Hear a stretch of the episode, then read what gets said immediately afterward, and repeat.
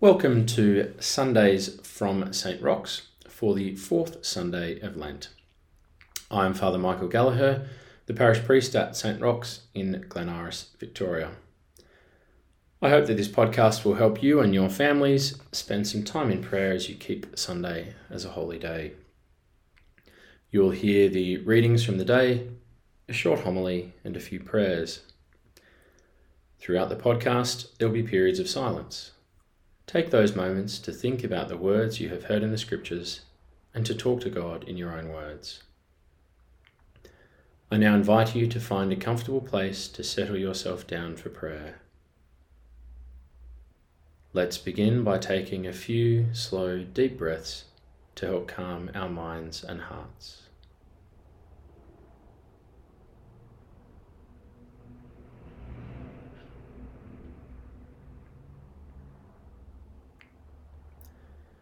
Remember that you are in the holy presence of God, that He sees you, that He hears you.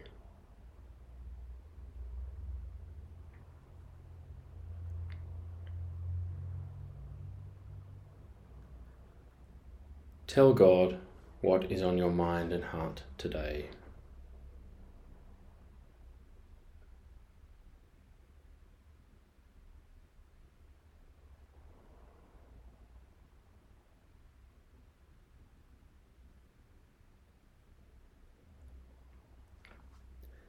In the name of the Father, and of the Son, and of the Holy Spirit. Let us acknowledge our sins and seek the Lord's forgiveness.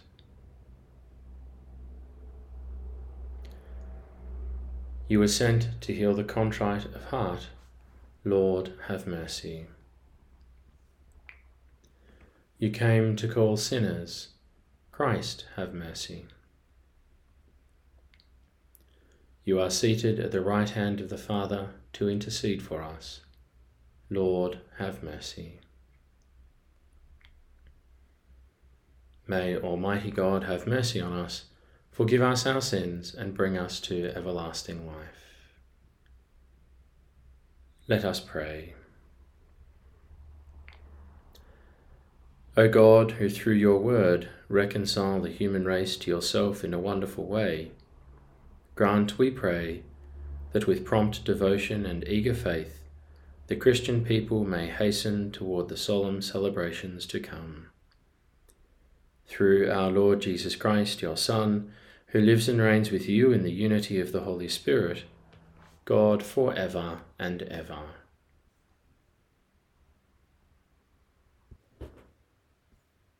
A reading from the second book of Chronicles. All the heads of the priesthood, and the people too, added infidelity to infidelity, copying all the shameful practices of the nations, and defiling the temple that the Lord had consecrated for himself in Jerusalem. The Lord, the God of their ancestors, tirelessly sent them messenger after messenger, since he wished to spare his people and his house. But they ridiculed the messengers of God. They despised his words. They laughed at his prophets. Until at last the wrath of the Lord rose so high against his people that there was no further remedy. They burned down the temple of God, demolished the walls of Jerusalem, set fire to all its palaces, and destroyed everything of value in it. The survivors were deported by Nebuchadnezzar to Babylon. They were to serve him and his sons until the kingdom of Persia came to power. This is how the word of the Lord was fulfilled that he spoke through Jeremiah. Until this land has enjoyed its Sabbath rest, until seventy years have gone by, it will keep Sabbath throughout the days of its desolation. And in the first year of Cyrus, king of Persia, to fulfill the word of the Lord that was spoken through Jeremiah. The Lord roused the spirit of Cyrus, king of Persia, to issue a proclamation, and to have it publicly displayed throughout his kingdom. Thus speaks Cyrus, king of Persia The Lord, the God of heaven, has given me all the kingdoms of the earth. He has ordered me to build him a temple in Jerusalem, in Judah. Whoever there is among you of all his people, may his God be with him. Let him go up. The word of the Lord.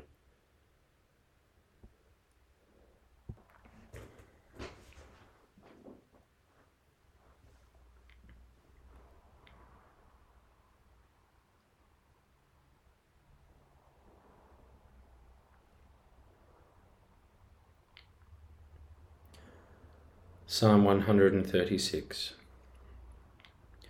By the rivers of Babylon, there we sat and wept. Remembering Zion, on the poplars that grew there, we hung up our harps. For it was there that they asked us, our captors, for songs, our oppressors for joy. Sing to us, they said, one of Zion's songs.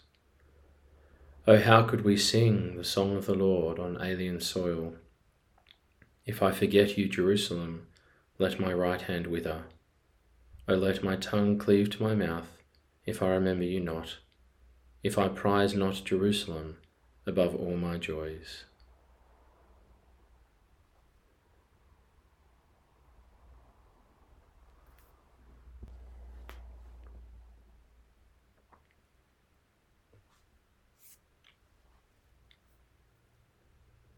A reading from the letter of St. Paul to the Ephesians.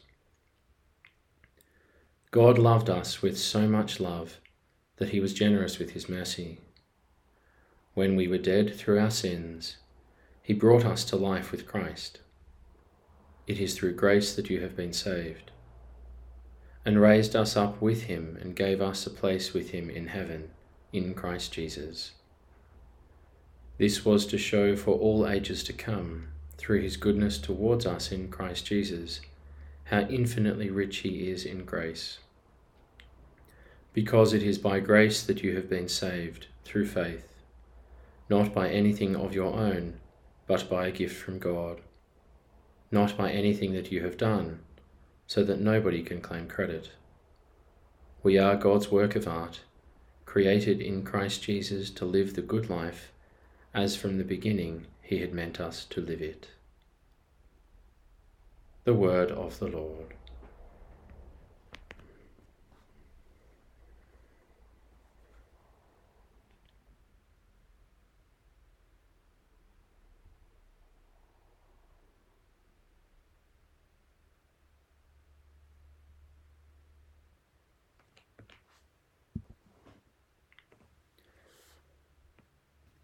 A reading from the Holy Gospel according to John. Jesus said to Nicodemus, The Son of Man must be lifted up as Moses lifted up the serpent in the desert, so that everyone who believes may have eternal life in him. Yes, God loved the world so much that he gave his only Son, so that everyone who believes in him may not be lost but may have eternal life. For God sent his Son into the world not to condemn the world, but so that through him the world might be saved. No one who believes in him will be condemned, but whoever refuses to believe is condemned already, because he has refused to believe in the name of God's only Son. On these grounds is sentence pronounced that though the light has come into the world, Men have shown they prefer darkness to the light, because their deeds were evil. And indeed, everybody who does wrong hates the light and avoids it, for fear his actions should be exposed. But the man who lives by the truth comes out into the light, so that it may be plainly seen that what he does is done in God. The Gospel of the Lord.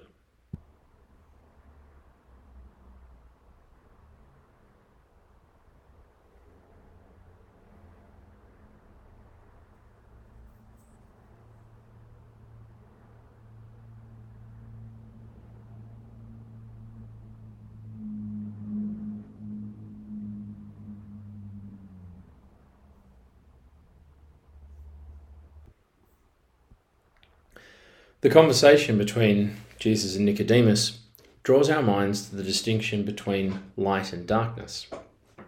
When it is dark, we can't see well.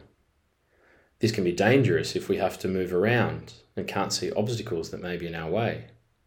We don't know what's in front of us. We can't see other people. People get away with things in darkness. The effects of light are directly the opposite. We can see what's in front of us, who's around us. This makes us feel confident and secure. Before the Word became flesh and began teaching, the people of this world were living in spiritual and intellectual darkness. They had some idea of God and His ways, but it wasn't all clear. They could be confused easily by the world around them. Jesus changed all of this. Those wanting to follow God's will could now walk in the light of faith. They could understand themselves more clearly and the purpose for which God had made them.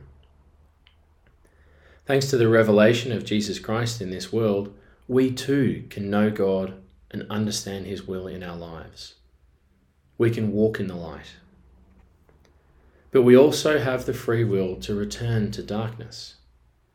When we sin, we darken that light in our souls and in our minds. God's teaching and His will in our lives are obscured. We are not as happy when we are overshadowed by sin. We can also get confused by the world around us. Our false gods are money, power, pleasure. We can be tempted to hide our faith from the world and be embarrassed about it, like Nicodemus was, seeing Jesus under the cover of night. Sometimes we can feel uncomfortable when we pray or when we think about God, and we distract ourselves with other things. This can be because in getting closer to God, we see more clearly the ways in which we are sinning. And being attached to the pleasure that those sins seem to bring us, we try to ignore God out of fear that we might have to change. That's why the gift of confession, the sacrament of reconciliation, is such an extraordinary gift. When we have sinned, we can come back to Christ, have our sins absolved, and remove the darkness from our souls and minds immediately. All we need to do is present ourselves to Him with genuine sorrow for our sins. Lent is about turning back, allowing Christ to remove us again from any darkness in our lives. We confess our sins, open our hearts to receive His grace fully, and pray for the courage to profess our faith boldly in the light of day for all to see. We are God's work of art, created in Christ Jesus to live the good life as from the beginning He had meant us to live it.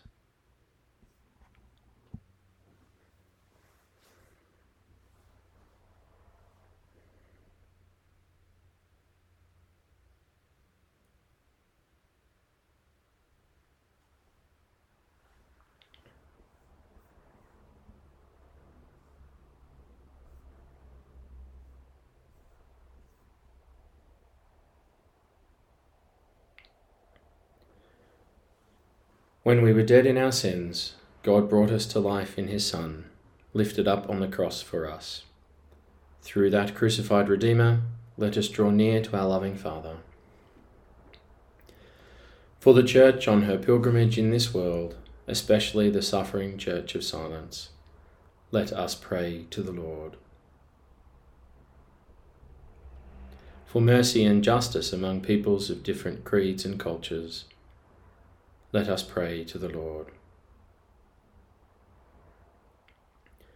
For men and women who show that they prefer darkness to light in their evil deeds, let us pray to the Lord. For those among us who are putting off making their confessions because of fear, laziness, or pride, let us pray to the Lord. For our sick, and for all who have passed from this life into the mercy of God, let us pray to the Lord. Now offer up your own prayers either out loud or in the silence of your hearts.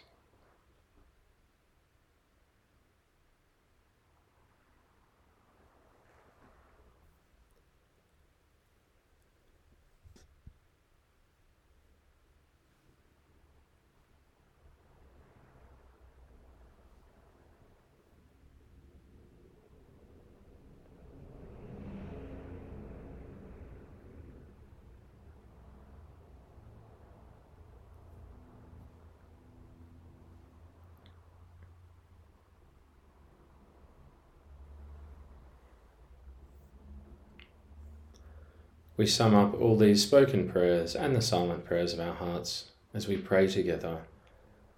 Our Father, who art in heaven, hallowed be thy name. Thy kingdom come, thy will be done on earth as it is in heaven. Give us this day our daily bread, and forgive us our trespasses, as we forgive those who trespass against us. And lead us not into temptation, but deliver us from evil. As we conclude our time of prayer, unite your hearts to the words of this spiritual communion. My Jesus, I believe that you are present in the most blessed sacrament. I love you above all things, and I desire to receive you into my soul. Since I cannot now receive you sacramentally, come at least spiritually into my heart.